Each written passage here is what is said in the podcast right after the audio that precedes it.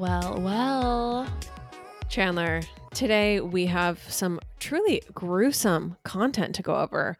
The topic is not quite our usual No. fodder. Before we get into truly very gruesome content, exactly like you said, I need to tell you a quick story that I've been dying to tell you. Oh, please. Okay. It took everything in me not to tell you first thing when I woke up this morning because I had a little bit of a funny experience um, on Facebook Marketplace. Okay. Oh, gosh. Okay. Guys, it doesn't matter how much Chandler climbs the corporate ladder at whatever tech behemoth she's working for, she will still be sourcing all of her Yeah. clothing, furniture, sanitary items from Facebook Marketplace. Sanitary items. Okay, like you're literally a grocery store wayfinder. All of her feminine hygiene products. Disgusting. Let me just let me just set the scene because we have a lot to get into today, but I just need to tell you this story quickly. okay. Um, I I was selling a spine bookshelf. Okay, I bought this spine bookshelf with Ben, and I moved in together over the summer.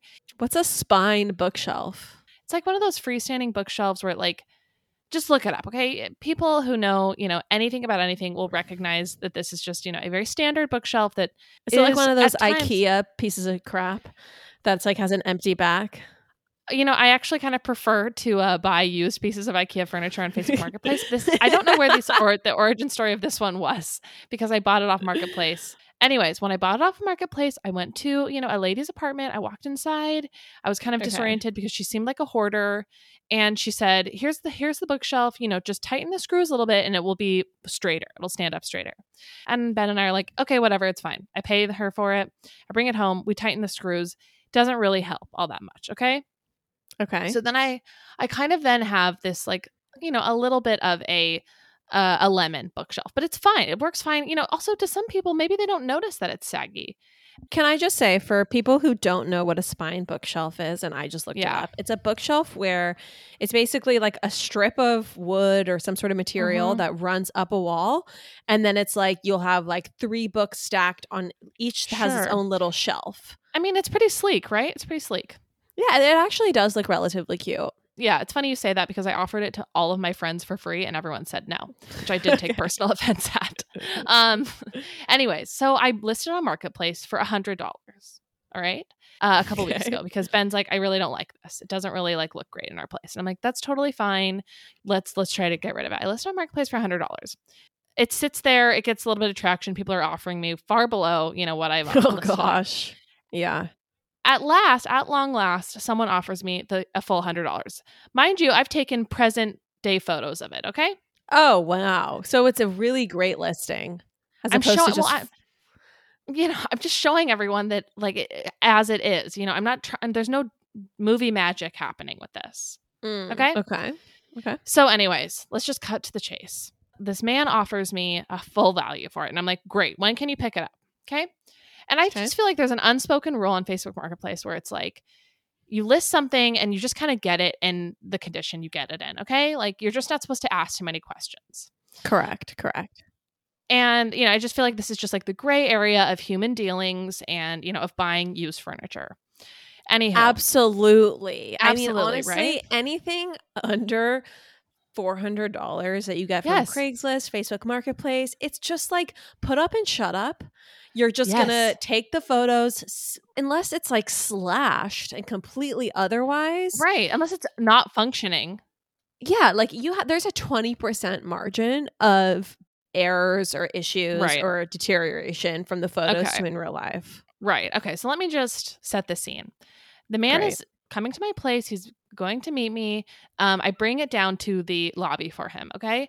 Um, at this point, you know, I see him approaching. He's wearing a craftsman vest that looks like he, I don't, it kind of looks like he might be like an Eskimo of some sort. Not like because it's so big and warm, but just because it's like looks so handmade. Right. Okay. And he just has like he, he has a different presence about him, I'll say. And I kind of hurriedly, I'm like, here's the shelf, you know, I'm like, you might try to tighten the bolts. Uh, he hands me the cash, and then I'm like, all right, I'll be on my way. And then he says to me, be well, and kind of bows a little bit. Oh, great. Okay, beautiful. I will tell you that there was a small gong that hit in in my head, okay?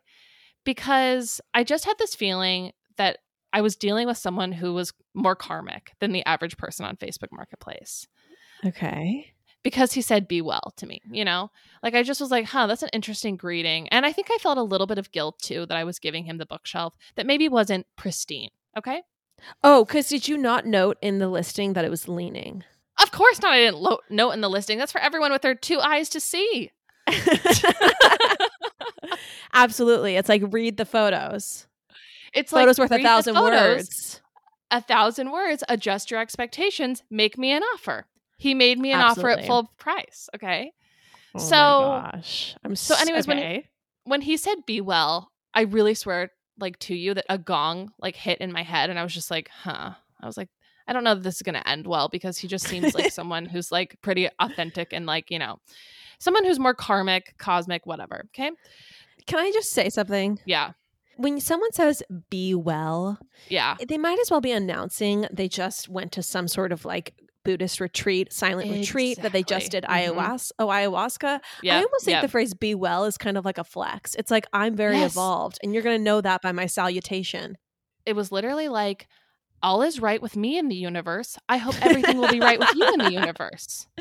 Okay? It gets better. Okay. So I, you know, I have this moment where I'm like, uh, I don't feel great about that, but like, whatever. He saw the photos. I wasn't, there was no movie magic, as I said before. Okay. So then I receive a message that I don't see until hours later. Okay. This is from him. He says, Hey there. Thanks for the easy handoff and everything. I just tightened all the screws and a bunch of them are stripped. This is a pretty saggy spine. And then he says, Obviously, you don't want it back, but I feel like I spent a hundred bucks on a broken thing. oh my gosh. Here we go. He says, I don't really know what he means in this first sentence, but he says, I'm not mad. And the caveat emptor phrase goes to me. I ascribe zero malice here. Wait, Okay. wait, hold on. The caveat emptor phrase. Can you spell the words you're trying to read? So it's, I am not mad at the caveat emptor phrase. I don't know what emptor phrase means. I don't know if he was trying to say something else. Okay, caveat emptor phrase meaning. Let the oh, this is a whole Chandler. This is a whole thing. Learn it gets This so is not much a typo. this is let the buyer beware. oh my god. Uh, it's a, a Latin like Latin. phrase that means let the buyer beware. caveat emptor phrase. Who are we dealing with? it gets so much better. So I'm not mad, and the caveat emptor phrase goes to me. I ascribe zero malice here. I bring this up to the, I, I bring this up and to ask simply, Dash, can you do anything? And quote, no, I can't is a real answer that I'm prepared to accept. Oh my gosh. wow. This guy just wants you to feel like the piece of trash you are. Oh, I have never felt smaller in my entire life. So then I'm just like, uh, I immediately like start to feel like I did my homework wrong. My teacher's mad at me. Like the the hypervigilance sets in. The everyone hates you. You're a dishonest person. Okay. yeah. You know, mom's is it worth the celestial kingdom sets in. Uh, yes. Um, yes. So then I say, "Hey, sorry. I am just seeing these. I am sorry the screws are stripped and I didn't know that." I don't I don't really know what that phrase means totally. I honestly So- don't know what screws being stripped means. It's a phrase I've heard a few times, but Right. Go ahead. And like, yeah, exactly. I'm just going to claim ignorance on that one. Um, but then I just say I am happy to pay you back because I just feel like the omen is too great. We then go back and forth, and he says he has PayPal but not Venmo. I PayPal the guy, and he says, "Thank you, blessings on your road." okay. Here's the thing. You could have just easily said, "I'm sorry that you didn't review the photos right. with uh, with a degree of, you know, precision Care. Right. for a man well aware of caveat emptor phrase." Right. Right. However, I am prepared, you know, to bring down the price by half Right. in order to compensate for the extra lean not anticipated. I'm shocked. I know. that such an enlightened individual, a beweller, a blessings on thy road, or right. Right. accepted, Accepted the full hundred back. I know. He didn't even try to counter say, "Oh, you know, just give me back 50 or 25." Okay, I have an idea. I got played. But yeah, I think we, you should send him a new, a new message. 24 should hours be like, later I have been thinking a lot about on my road. While on my I've been- road. I've been on my road and I've been blessed with a few additional thoughts. blessed as I am on my road, I have been thinking of you. And I would like for you to consider Yeah. PayPaling me back for half of the product because you did still receive a bookshelf. Right. He's still got like as it might. he's still got wood, you know, Yes. materials from me, raw materials. Exactly.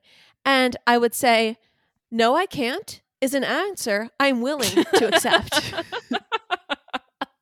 Be well. Be And just see what he says. Just see what know, he I says. should. No, honestly, we're not going to get into all this, but I do believe in karma, and I do think that I was blessed today on my road. And I think we pop apologists should incorporate blessings on your road more.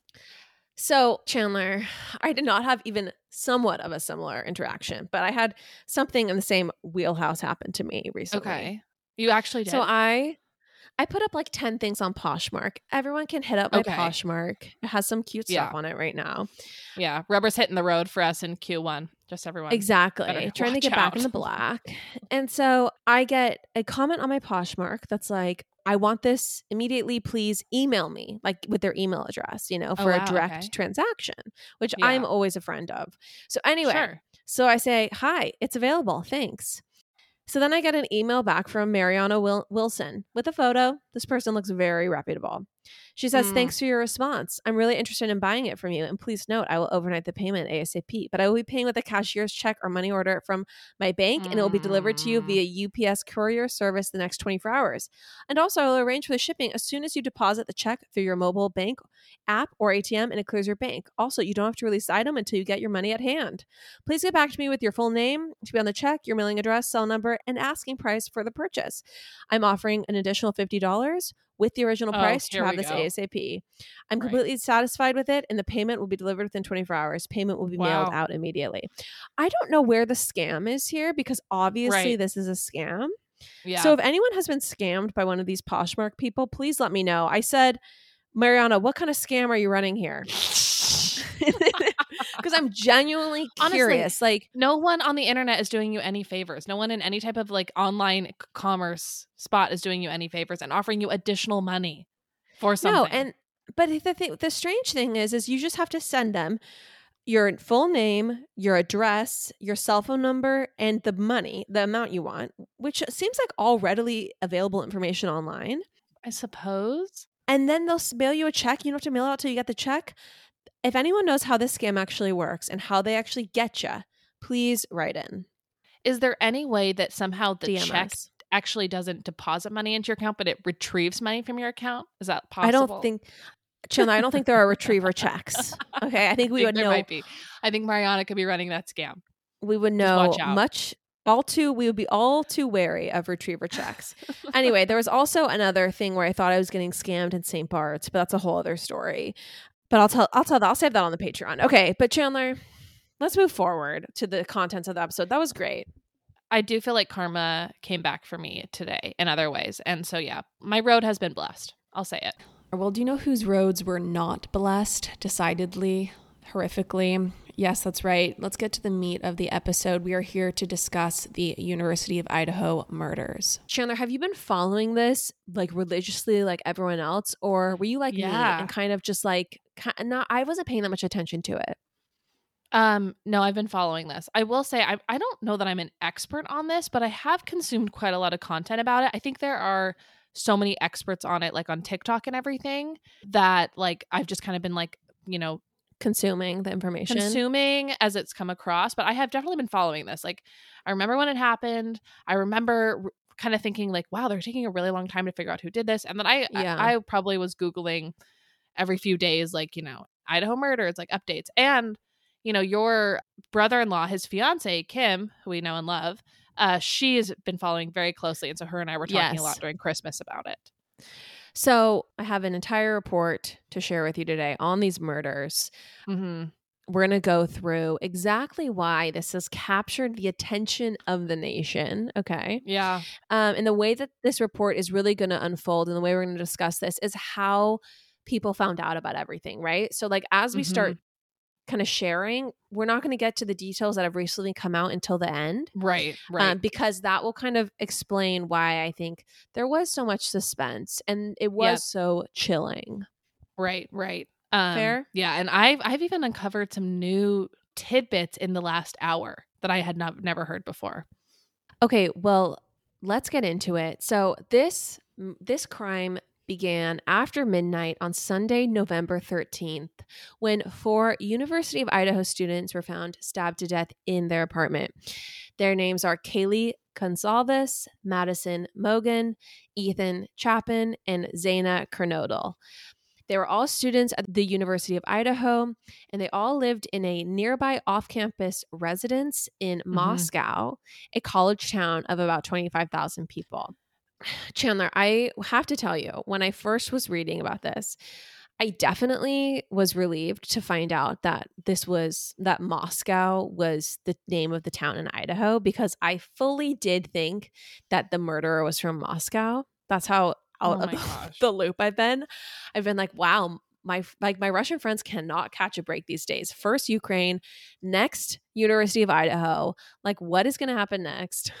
For a split second, I'm like, "Who are your Russian friends? You don't have any Russian friends." But then I, I, realized actually do were- have Russian friends. Okay, well, uh, Okay. This crime absolutely rocked the small college town and had people in fear because not only because of the brutality of the murder, but also because of the lack of arrests and suspects. and I think too, there was just no real clear like idea of how these people were connected, other than the fact that they were like roommates and like loosely friends. Some of them, some of them are closer friends, obviously, but it was just like it just felt so completely random. And then I think, you know, it was also just like four people in a house where two others were spared or something like that. Like it just felt like pretty gruesome and also completely random and just nonsensical. I honestly think violence, like in the middle of the street, like outside of a home, is totally different than finding out that's like someone has been murdered in their home in your community. Right. Like that just makes you so feel so unsafe where you live. So I can imagine this really shook up the community of Moscow, and it definitely Yeah. I- Yeah. I can imagine. It definitely did. Um, so here's a little bit about what happened the night of the murders. So on Saturday, November 12th, the hours before the attack had been a normal Saturday night of partying for the four victims. Ethan and Mhm. Xana, they were a couple. They attended a fraternity party. Kaylee and Madison had gone to a bar and stopped by a food truck on their way home to their house on King Road. They ordered food and about and waited about 10 minutes chatting with other people in line while they waited. There did not seem to be anything suspicious going on at this time, and the girls did not seem to be in distress or danger. Everyone was home. All the victims were home by 2 a.m., and most were asleep by 4 a.m. on Sunday, November 13th. So at noon Sunday, a call Mhm. comes in to 911 about an unconscious person at an off campus residence. At the time, police did not say who called 911, but it was later reported that one of the surviving roommates made the call to 911. And, you know, at the time this was reported, no one knew who actually made the call. Um, Yeah. The two surviving roommates were not named as suspects. So, officers arriving found the door to the residence open and discovered the bodies of four fatally stabbed students. There was no sign of forced entry or damage, which means that there was likely an unlocked door or window. It is Mhm. not known exactly at this time when the killer entered the home. The victims were found on the second and third floors of their home. The two other roommates who were unharmed were on the first floor. Yep. Okay. Should I move forward to the investigation? Yeah, let me make a quick distinction about that. So, the other roommates were who were unharmed on the first floor of a home. They actually were not. They both of them did not actually live on the first floor. I think that's just maybe where they were like when the police arrived or something. 'Cause We Gotcha, find okay. out more in the affidavit. Just FYI. Correct, correct. Yes. Um, so a lot of the things, yes, that were that right now are enigmatic, mysterious, we Yeah. don't know, will be uncovered as this continues. Correct. All right. So the investigation commences. Moscow police issue a statement identifying the four homicide victims. Um, the police say there's no one in custody, but they do not believe there is an ongoing community risk based on information gathered during their preliminary investigation. However, the police do say that an edge weapon, so a weapon with an edge, such as a knife, was used in the killing. Um, and they do not have any suspects and have not found the murder weapon. However, they believe it's an isolated, targeted attack and that the community at large should remain vigilant and report anything suspicious to the police. Mhm. The murders obviously make a huge impact on the town of Moscow. the university's often packed parking lots had a lot of empty spaces as students returned home and left the area. I mean, would you not have just pieced out? Oh, I cannot imagine. I mean, I feel like there's similarities to like Utah and Idaho, Utah where we went to school, and like this like rocked Provo, like I would just be like, bye. Like, Yeah. I'm never coming back. Like, it is Absolutely not. so it's so horrific. Exactly. Um, hoping for tips from the community, the investigators released a map and timeline of the victims' movements the last weekend. So the map shows the four students spent most of the night separated in pairs. The coroner on the case reported that she saw lots of blood on the wall when she arrived at the scene. She confirmed there were multiple stab wounds on each body, likely from the same weapon, but would not disclose how many wounds nor where they were located. The victims were likely killed in their sleep and had multiple stabbing and defensive wounds according to the autopsies. I I do kind of wonder I don't really think it's possible to be killed in your sleep, right? Like I think the second that starts occurring you're going to wake up, right? But is that Well, the kind of the idea? Like it's kind of over by the time you wake well, up. I don't know. Yeah, I think it's like yeah, it's like really dark, but I think it's like it's it's you're it's too far gone by the time you're awake. Like you can't respond and really defend yourself in a meaningful Oh way, for lack of a better term. So sad. It's so horrifying. yeah. Well, and I do think what's um I do think what's interesting is and um, maybe I I didn't see this in any of the reporting, but were they all in the same room or did he go from room to room? Room to room. Oh, he went Okay, that makes sense I because think- I had imagined them all in the same room and I wondered why no No. one woke up. Okay. So I think the boyfriend and the girlfriend, uh, Ethan and Xana, were Shared in the same room. room, obviously. And then I think that the two girls were perhaps in different rooms or they shared a room. I don't know Gotcha. for sure. I think I think they shared a room. Okay, so there's no signs of sexual assault. The FBI began working on the case in order to field tips and create order in the investigation. Um, Moscow police said they looked extensively into information suggesting Kaylee had a stalker, but they had not been able to verify or identify anyone. They also released a list of people who they believe are not involved in the crime, including the two surviving roommates, a man in the grub truck surveillance video, that place Mhm. where they stopped for food, the private party driver who took Kaylee and Madison home, the man Mhm. Kaylee and Madison called numerous times the night they were killed, and any person at home when 911 was called. I do think it's interesting how quickly they ruled out the other roommates as suspects. Like I Mhm. wonder what what evidence came to light and I don't have an answer at the end of this, but just like how they were instantly like, "Oh no, the other two girls who were here didn't do this." I don't know. There must be some sort of forensic. I don't know. I, I think okay. This is my with with such a gruesome murder, right? Mhm. I think that it's highly unlikely that one of the roommates could have done it and then just went back to their room, right? Or Totally. stayed that- in the house and crazy. gotten all the organic material off of them, you know? Yeah. But I don't know. I'm not a forensic investigator. So if anyone has any info on that, that would be interesting. Yeah. And like the other thing that, you know, I actually was talking to Kim about is that the stabbings, and it just gets so gruesome and graphic. So just like all of the warnings, but like, you know, to, to really stab people, it takes a lot of brute strength. And yes. the knife that was used was pretty big. And it's just like that, you know, I, honestly, you, you just typically think that, you know, a female couldn't really do that, that that would have to be Mhm. someone with like, a, you know, male level strength. Mm-hmm. It's just biology. Absolutely, absolutely. So there's frustration with the Moscow police because there's conflicting and backtracking information about whether one of the victims was specifically targeted in an attack or if the if Mhm. this was a residence. The target was the residence. Yeah. So on December 7th, finally, there's a break in the case. Almost a month into the investigation, investigators say they are interested in speaking with the occupant or occupants of a white 2011 2013 Hyundai Elantra spotted near the crime scene around the time of the killings. Remind me again when this was. When when they were would you say a month later? December 7th. Yeah. So roughly a month later. I want to return to that once we have more evidence like from the affidavit. Remind me. Okay. Um, did you know December 7th is also Damien Rice's birthday? Oh my gosh.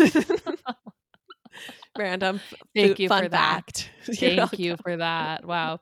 Some great levity. Thank you, Lauren, okay. in this moment. Uh, I had a hankering for that Irishman as a high schooler, everyone. Anyway, we're going to move forward. They know. They know.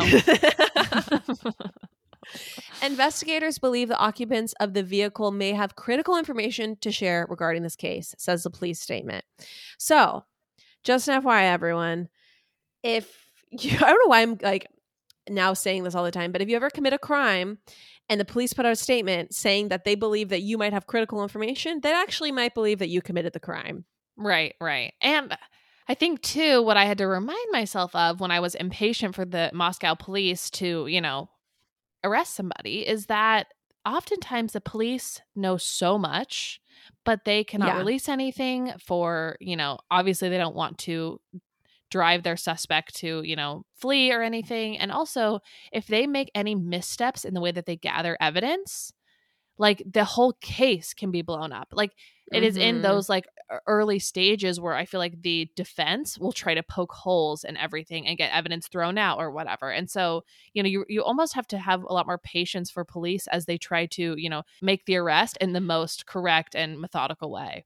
Absolutely. And I think one of the interesting things is at the time that they said, at the time they said they're looking for the occupant of that vehicle, they obviously didn't know who that ve- who who that occupant was, right? Otherwise, they would have not alerted the suspect to the fact that they were onto him. But that Mhm. meant that they were they were at the end of their the road in terms of information, and so they had to Yeah. turn to the public Right. um, because it had an unknown license plate. It didn't have a front license plate because it was. We'll find this out later, but it's a Pennsylvania car and they're Mhm. not required to have front license plates and so that's why they turn to the public for help so Yeah. this is what they say because they they sense the frustration with the public that they're Yeah. people are annoyed that nothing is happening it's a month later and all they have is a car um occupant that they're looking for right. that's it Right. So the police released a statement. They say, We're still 100% committed to solving this crime. We're not releasing specific details because we do not want to compromise this investigation. It's Mhm. what we must do. We owe that to the families, we owe that to the victims. We want more than we want more than just an arrest. We want a Yeah. conviction. So, right. you know, very much exactly what you said, Chandler. So then they also say our analysts have spent hours sorting through and trying to come up with the come up with the most relevant tips first for the investigators to follow up on. They have re-interviewed some of the folks we've interviewed earlier in this investigation to clarify information. Everyone in Moscow should be aware of their surroundings. Avoid walking in dark places and walk in groups when possible. This is not indication of a specific elevated risk, but something we should be vigilant with in our daily lives. He's he's not wrong. Danger is literally everywhere. Yes, danger is everywhere. So the families of the victims also expressed frustration of their, si- over the situation and how they learned that the murders had taken place. So one of the family members of the victim says, "We were running around for hours, just not knowing what was going on, what happened. We found out by people calling us, and the sheriff showed up just three hours Oh, wow. later." Yeah. That's like how they found out. Hmm. Mm, that's that's pretty brutal. Right. Police said they received 20,000 tips, 9,000 emails. I mean, the, around, you know, roughly, roughly 4,500 phone calls, 6,000 digital media submissions, and conducted 300 interviews in the case. Mm. All right. So finally, on December 30th, there's an arrest. Bryan Kohberger, a 28 year old man, um, was arrested in Pennsylvania's Pocono Mountains, that region. A SWAT team entered the location Kohberger was staying in and took him into custody. He has been extradited back to Idaho where he will await his trial. So, Bryan Kohberger, he is a PhD student. hmm And one of the things that's creepy that, you know, internet sleuths have uncovered is that he put out this strange Reddit survey a while back for people who Mhm. had committed crimes. Did you see this, Chandler? Well, so he's a PhD student in criminology. I'm pretty sure. Yes. And so I think, out- yeah, he put out that survey, but it like makes a little bit more sense when you realize that's like what he was studying Yes. until now, obviously. It does make sense, but it also is weird because the survey is like, how did you feel when you were about to commit your crime? know, I- What did you do like- to cover your tracks? Right. And it's like, what person who's committed a crime is A, going to be trolling Reddit for surveys to answer, Right. like giving evidence of crimes they'd committed? Yeah. I think too it's it's weird. You can look at it under one light where it's like, you know, if we knew someone who was getting a PhD in criminology and they wanted to do like a survey to better understand the minds of criminals, you know, everyone's fascinated with true crime. It's true. There would be merit to like, you know, doing that type of research. Now you look back and you're like, wait, was he planning this all along? And was this his way of gleaning, you know, tips and advice? Well, I believe that it leans more towards the latter. So, Yeah. In October, Chandler, so this is actually, did you know that you and Bryan share a common Oh gosh. love, a common How dare you? Oh, for oh. Facebook What? Marketplace? Oh my gosh. he bought in October for three hundred fifty dollars a Spyderco Warrior knife, which is belie- believed to be the murder weapon. Ugh. Obviously, didn't want to pay full price. Chandler knows a little bit about that. I am so horrified by this uh, foreshadowing that I provided at the beginning of the episode. Woof. Okay, I'm getting fired. I should get fired. Bryan appears to have stalked the victims before the killings, with Mm-hmm. his cell phone location matching up pinging cell towers near the victims on several occasions. Now, near after you know analyzing cell records, yes. yeah. So, the critical break in the case was the white 2011 to 2013 Hyundai Elantra spotted by witnesses because it kept driving by the crime scene as well. So, Like after the fact? yes, it kept it it drove by the crime scene. He went back up after the crime was committed. He drove all the way back up there that morning at like 9 or 10 a.m. Wait, you're joking. I didn't know that. It, I thought it was all, well, obviously before, but I didn't know that it was after. Yes. He like revisited the crime scene. Wait, wow. Wow. Okay. So, the critical part in the case and how this all mm-hmm. links to Bryan is that his DNA was found in the home of the murders.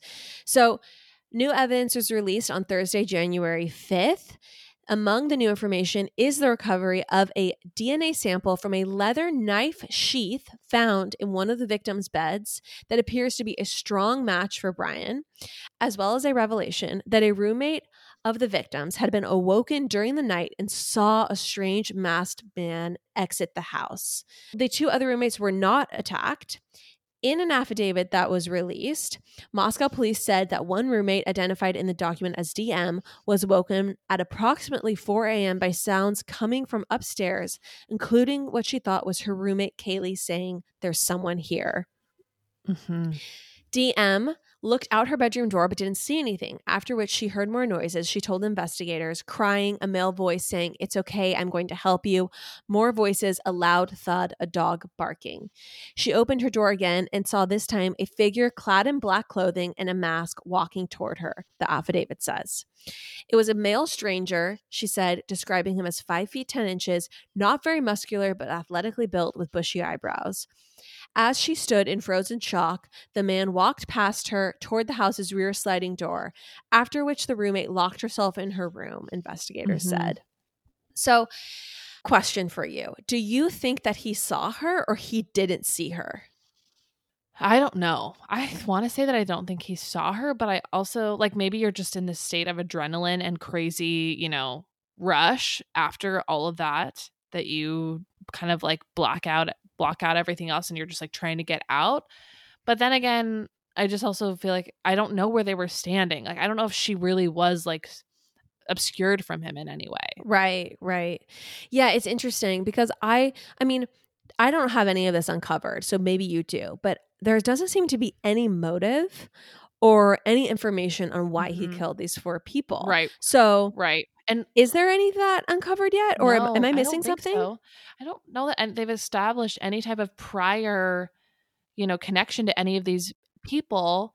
Um, and then also like, you know, I do know that Madison, I think, like there's some type of like prior situation with her thinking she had a stalker. But that's Mm. not confirmed to be Bryan or anything. And also, it doesn't really make sense because there were other like he's he somehow allegedly went to two different rooms to kill these you know sets of people but then didn't kill everyone you know it just it seems so random Well, he did. He killed everyone in the rooms he went into. yeah but not like the other two people in the house Right, but I guess yeah. I think the question is is did he mean to kill everyone in the home? And I I think Right, he did know. not see her. I think she was standing in the dark. I think that he had was done with the murders. He had eagle eyes on getting the F out. right And he was yeah. just bolting towards the door. That is my inclination. Because Yeah. I do think this was a residence attack. yeah So, investigators canvassed the area of King Road to collect video footage, which revealed the white sedan, the Hyundai Elantra, traveling toward the home around 3:30 a.m., making several passes by the house, and then departing the area around 4:20 a.m. at a high speed. Security Mhm. footage from the campus of Washington State University in Pullman, Washington, where Kohberger is a graduate student, showed a similar white sedan headed in the direction of Moscow, about 15 miles away from the state line, shortly before 3 a.m. So that would track for the Mhm. 3 3:30 arrival, and Right. then reappearing around 5:30 a.m. Yeah. On November 29th, a police search of vehicles registered to WSU students revealed a 2015 white Hyundai Elantra registered to Bryan Kohberger, originally with Pennsylvania plates that were later registered in Washington. So, yeah. He redoes his registration. Yes. So this is how they get him. So after they identified Kohberger as a possible suspect, police investigated his cell phone records, a- attempting to uncover whether his phone had pinged cell phone towers near the crime scene or on routes to and from it. An initial search showed that his phone did not in fact ping any cell phone towers near the crime scenes on November 13th, the date of the murders, between 3 and 5 a.m. But investigators noted that a lack of cell phone pings could be an effort to avoid alerting law enforcement of one's proximity to a crime Right. scene, they said, Yeah. because it didn't ping anywhere else either. Yeah. He like could have turned it off, could have put it on airplane mode. Exactly. So, expanding their search, authorities discovered that Kohberger's phone pinged cell towers in Pullman around 2:47 a.m., consistent with the phone def- departing Kohberger's residence and traveling south through Pullman toward Moscow. The affidavit Mhm. says, and that was the last ping for about two hours. Then, at 4:48 a.m., the phone appeared on the network again, pinging along highways south of Moscow, then west across the border into Washington State, and then back north toward Pullman. A timeline that aligns with security footage of the white Elantra investigators noted. The disappearance of the phone from the network for two hours was consistent with an effort to conceal his location during the quadruple homicide. I'll just say, I think too, it's suspicious that we don't that uh we don't have any record of where his phone was during that time. Like him turning it off, even if he didn't, you know, like there's just that almost that omission of evidence is evidence. Well, and also, why on earth are you driving towards this town, you know, at 2:47 a.m. and then back towards your home, you know, Yeah. 3 hours later or 2 hours right. later at 4 Right. something a.m. That doesn't make Yeah. any sense. Shouldn't you be asleep, Bryan? Yep. So his cell phone also, this is another key part. His cell phone had pinged the towers in the area of the home where these students were murdered 12 times before the homicides, including as early as August 21st, the day before his classes as a graduate student were set to begin in Washington state. Wow. Um, most of the occasions were late at night or early in the morning. Um, the phone, so this is also, so listen to this. The phone also returned to the area of the crime scene around 9.15 a.m. on November 13th, about five hours after the stabbings. Insane. That's so eerie. So in mid-December, after the semester at, at Washington State had come to an end, Kohberger drives the Elantra back to his family's home in Pennsylvania, along with his father, who traveled to Washington so the two of them could make the long drive together. Investigators noted the evidence of the car's journey back to Pennsylvania, which was a license plate capture in Colorado and a traffic stop in Indiana. Chan, do you want to talk about this traffic stop? Yeah. So I first saw this traffic stop on TikTok because someone said, you know, they knew who he was all along and they, you know, they just wanted to get ev- DNA evidence or they wanted to see how like his hands or something kind of like, you know, kind of uh niche like that. And so I was like, whoa, that's crazy. They really did know who he was all along. But the more that I thought about it, because like they get like full body cam footage of him and his dad in this car, you know, and you can do all this extrapolation and he kind of looks a little nervous his he says something his dad tries to say something bryan cuts him off you know obviously wants to do the talking with the police officer Mm. and the more that i was thinking though about this i'm like how did I just don't believe you know that i don't i don't think that the police would have tried to like just you know have this stop with him and then you know let him go again. Like i just think that would have spooked him and alerted him to the fact that they were onto him. So actually the fbi denies that it ever told the indiana police to call to pull him over. So that was completely random. But i think some people on tiktok were like oh no they were like you know this was intentional That's an interesting point, and I think very astute. There's no way that they're going to try to tip him off, tip off, Right. you know, a suspect that they're onto him by stopping him for traffic stops and then letting him off both times. Which, Which is um, he was stopped twice, and both times was let off after a brief, polite conversation. so it, it's also interesting because you know he left town in that car, decided to take a road trip home to Mhm. Pennsylvania from Idaho or Washington, I guess. Washington? That seems crazy to me, but yeah. Um, that's where he lived, right? Pullman, Washington. He was a student in Pullman, Washington, but he clearly was a PhD student, seemingly coming home for Christmas. His dad flies to Washington to help him do the long drive back to Pennsylvania. Just doesn't make a lot of sense to do a road trip then. So I, I in my f- opinion, it's like you know I'm trying to get the car out of the vicinity Wait, sorry, I don't follow what you're saying at all. Because the police released that they were looking for the car, and I actually even if even if they hadn't released that by the time they drove home, like when did the road trip begin with him and his dad? Do you know that? Let's see here. Mid December. So December 15th is when he's pulled over. So just around So then. I guess what date of December 13th is when they said the person in the white Elantra, that's our person, or that's like person of interest. Um, Chandler, please, Yeah. please try to remember this. December 7th is Damien Rice's birthday. Sorry, that I'm was so when- Yeah. Oh that yeah. was when then he got the hell out of there and was like, "I'm driving my car back. I'm taking a road trip home." Like oh, that's okay, a long way to drive. saying. You know what I'm saying? Like, why wouldn't you just fly home for Christmas break or whatever? Also, during the winter, in a you know, yeah, it's just. That's I mean, true. maybe this for some people this isn't that long of a walk, but I think a you know, sort of a cross country road trip, you know, for Christmas break. Okay, but where else do you hide a car? Let's just play this out for a second. So let's say Bryan decides not smart for me to drive my car home. Where where does he hide it? Right? And how does he Yeah. tell his parents he's not bringing his car home? How does he say change of plans? I mean, whatever. Let's say you can get that tackled. Where does he hide the car? Yeah, who knows? I, I actually just think he was trying to take the car out of the state. It seems to me like actually the smartest thing to do because there's a lot of white Hyundai Elantras. Okay, the smartest thing to do is actually to get it the f out rather than oh, leave Oh, yeah, it that's what I'm somewhere saying. near the. Okay, Yeah. okay, Yeah, I'm saying this was intentional by him. gotcha, gotcha. But then didn't you say that it wasn't smart though to take it on a road trip when clearly people were looking for it? No, no, no. I mean, it's not not about taking it on a road trip. I just mean that doesn't make a lot of like logical sense for a normal person to do a road trip home across the country for Christmas break when typically you would just fly home for something like that.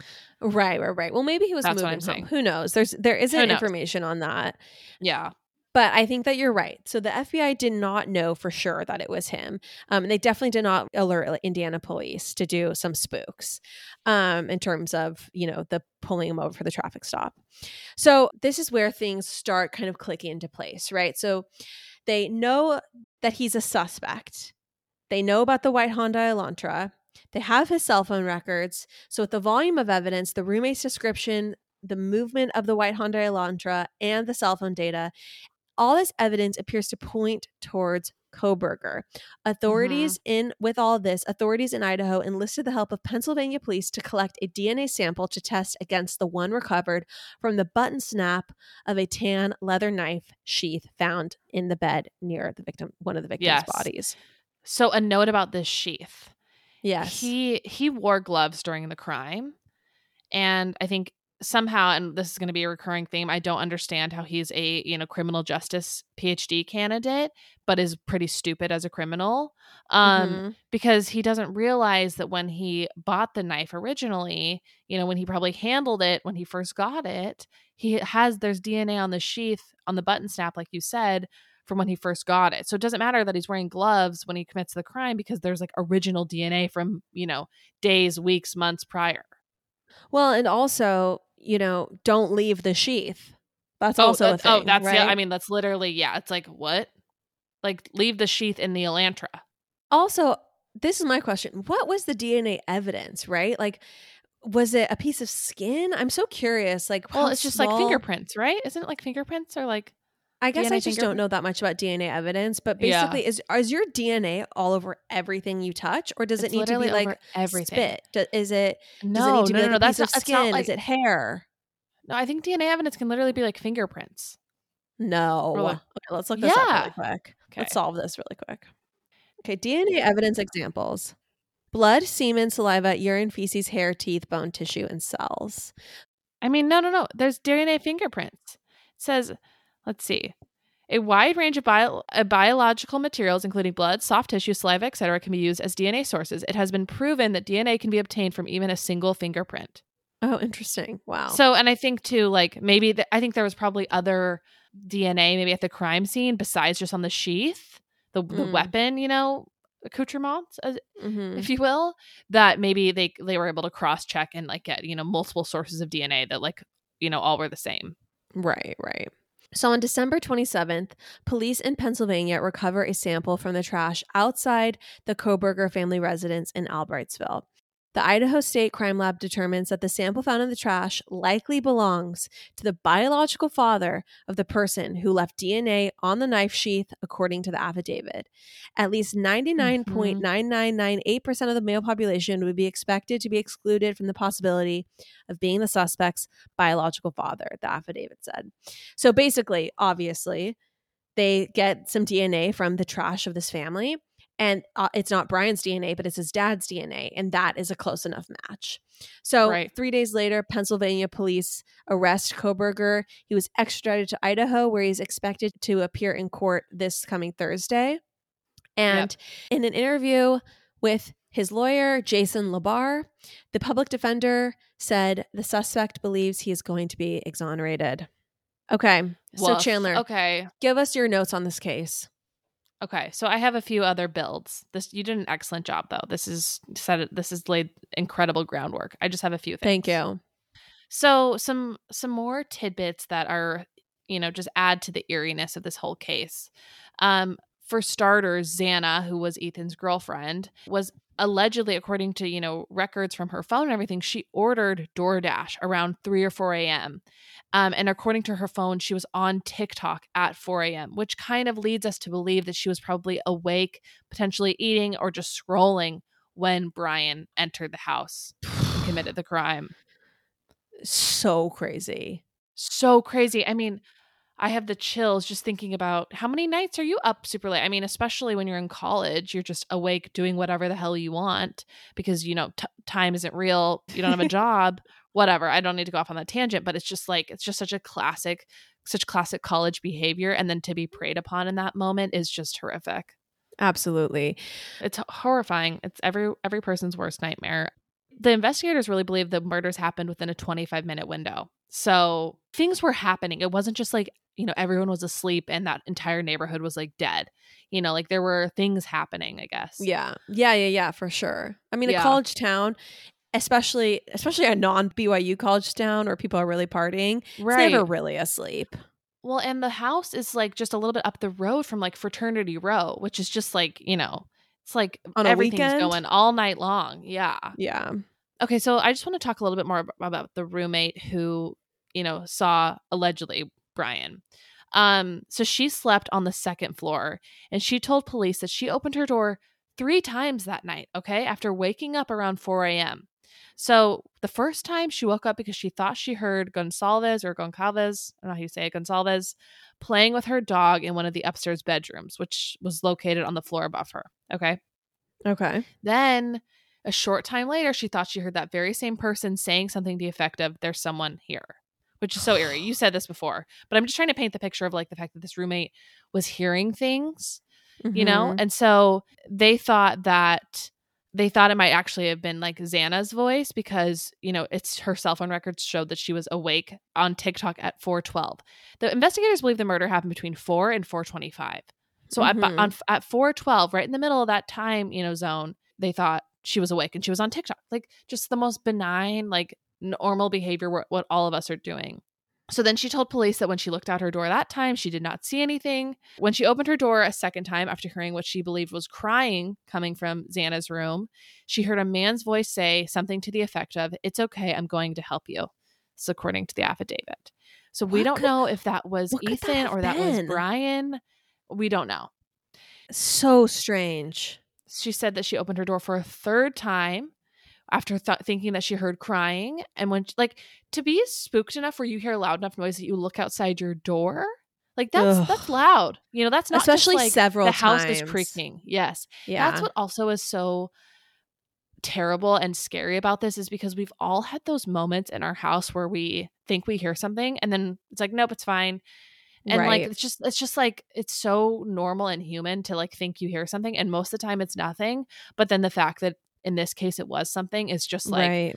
so eerie and so terrifying and yeah so anyways this, so then for this final time that she looked out her door she told police she saw a figure you know clad in black clothing with a mask a surgical mask not like a ski mask or something where it would cover their face because she says that she could see the person's mouth because she could see that the person had bushy eyebrows which is you know a, yeah. basically you know clear as day when you look at bryan but yeah I bet you it was one of those like scarf masks, those things that like people pull up over their nose. Like a lot of guys wore them back in back in the COVID days. yeah days. maybe yeah totally Anyway, totally we're digressing. Um, it's almost it's honestly like uh like something you might wear when you're skiing like a bib or something yeah, exactly, exactly. Okay, so then a few more details about Bryan that I recently. Wait, really quick. I want to say something about that roommate. Okay. so yeah, yeah. she witnesses him leaving at 4 a.m. Does not call 911 until noon. Locks herself in her room until noon. right. very right. curious for your thoughts on why the delay because Yeah. personally once i was once i was locked in my room i would call 911 immediately Right. I don't know. I don't know. I think that, you know, what sounds the most normal to me is really, I don't think she was paralyzed in fear till noon. I think hmm. she thought it was somebody leaving the house. I think she thought it was just like some random, you know, this is a college house. Keep in mind, people are coming and going. People are, you know, hooking up with people. You know, it's just like there's a lot of foot traffic for a lot of just Yeah. like normal college reasons. And so I don't think that she I think she was maybe spooked by some by seeing someone, but I don't think she saw someone holding a knife or like uh, it's not like she knew that something terrible had happened. and i think she saw did know something terrible. Well and maybe not terrible had happened but she was scared enough that she didn't leave her room till noon and was paralyzed in fear. So it wasn't like she thought nothing had happened. And that but that's where you lose me because i'm like i mean and i don't know i thank goodness i've never been in one of these situations but you know i hope to god never to be but like uh, the the idea that you would be paralyzed in fear for that long and then you know it's not like she woke up and says i saw this i mean i don't know maybe the more evidence will come to light but i don't think she like ran to her roommates and said i saw this guy like something's happened you know when she came to mm-hmm. I, I don't know i think a lot more is going to come out Mm. about this scenario, but it's it's almost like it's so hard for me to believe that like she let that there was somehow like eight hours that passed or whatever. yeah i hope yeah more details will have to come out um okay tell us your details about bryan A few more details about Bryan that have kind of come to light as we've as we've realized who this you know alleged murderer is. So according to his like professors, he was an exceptional student, and he you know they they the one professor said I'd only ever recommended two students to get for a PhD program, and he was one of them. Um, and then you know in speaking to employees and you know people who used to see him at a bar a local bar we start to see maybe a little bit more about the type of guy that bryan was. Um, Okay. he used to ask women who they were there with and where they lived. He would ask very personal questions. Okay. Creepy. one time when an when an employee didn't want to answer his impers- his personal questions he called her a bitch and then there was even a note on his tab that was like said something like watch out for this guy. He, he has one to two beers and then starts to get too comfortable. Oh interesting interesting. You know? And so i th- i mean you and i worked in a restaurant and i think he's a ne'er-do-well. He's a ne'er-do-well but like you know leaving note leaving a note on someone's tab i think was a pretty extreme measure. Like it was kind of like you know everyone needs to beware that this person is like you know not is not absolutely. not good, not a good actor. And then, you know, I'll just leave you with this final tidbit. Uh, because he is a vegan, the people at the jail are trying to are having to accommodate for his vegan lifestyle. you know who else is a vegan Ghislaine Who? maxwell and Sam Bankman-Fried. So I've always said this: vegans cannot be trusted. No, just kidding. Don't want to. I I, don't want to infuriate our vegan I know. listeners. I was hesitant to even include this detail. I just think it's like kind of crazy, and maybe this is ultimately a good thing. But it's just like the, you know the people at the jail have to accommodate for Do you know, they? Do they quadruple have homicide. to accommodate for that? Apparently, or at least they're tr- that's what I heard is that you know they're having to at least. I don't know. I think jail's also better than prison. So I guess I Part don't of my it- platform, yeah, should I ever run for president, would be yeah, all inmates don't get. Uh, I don't know. There's criminal justice reform. Actually, I don't think I need to wade into those waters. Yeah, I was. That's what I was gonna say. for University of Idaho, this guy, for Bryan, no dietary restrictions, no preferences. Give him the gruel. Tell him to shut up. This guy should not be getting, you know, the Erewhon version of jail food. Correct. That's all I correct. correct. Um, Yeah. So, anyways, I mean, I just think too those details about the bar that he frequented. You know, that just kind of reveals a little bit. You know, like it's just about the type of guy that he was, and maybe the way he, you know, had interactions with women, and maybe the way he saw women. Yeah, well, he's certainly an unsavory character, and it will Yeah. be very interesting to see this case unfold in terms of what the motive is, why he did this, and you know why that roommate waited for so long. You know, the rest is still unwritten, truly. Um, and we'll be here reporting on the case. I'm sure again, updating everyone. Chandler, thank you for your notes on Bryan. I think you did a great job this episode. I think you did a great job as well. This is, yeah, so terrible. And I'm excited to see this fucker in the slammer, Absolutely, allegedly. um, you guys, Excuse my week French.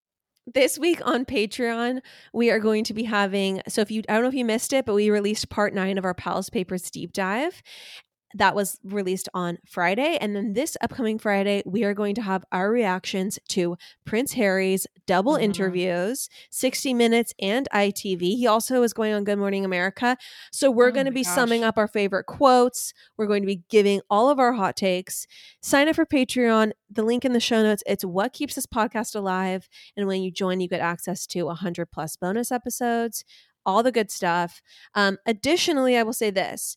So the tennis bracelet giveaway is back on. We are going to do that through February 15th, and then it will be over. I swear. Sorry, everyone. We just are just finally getting kind of back to work after the new year. So you have about a month left to enter. Um, so to enter, all you do is shout us out on your Instagram stories, include a link to one of your favorite episodes on your stories so your followers can click quickly tap the link listen to the show and you will be entered don't forget to tag us so we see it and we'll reply letting you know that you're confirmed entry and then again please don't say it's a giveaway only recommend it to your friends if you actually would and then um, if you don't want a tennis bracelet we're also just going to do $500 cash if that's your preference so that's all the housekeeping Right. And may I leave the uh, closing sentiment?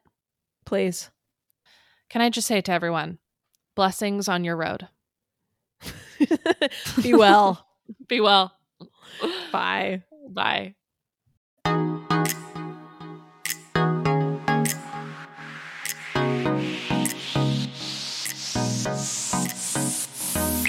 That's all for now, folks. Don't forget, give us a five star review, hit us up on Instagram at Pop Apologists, and we will see you next week, live every Wednesday.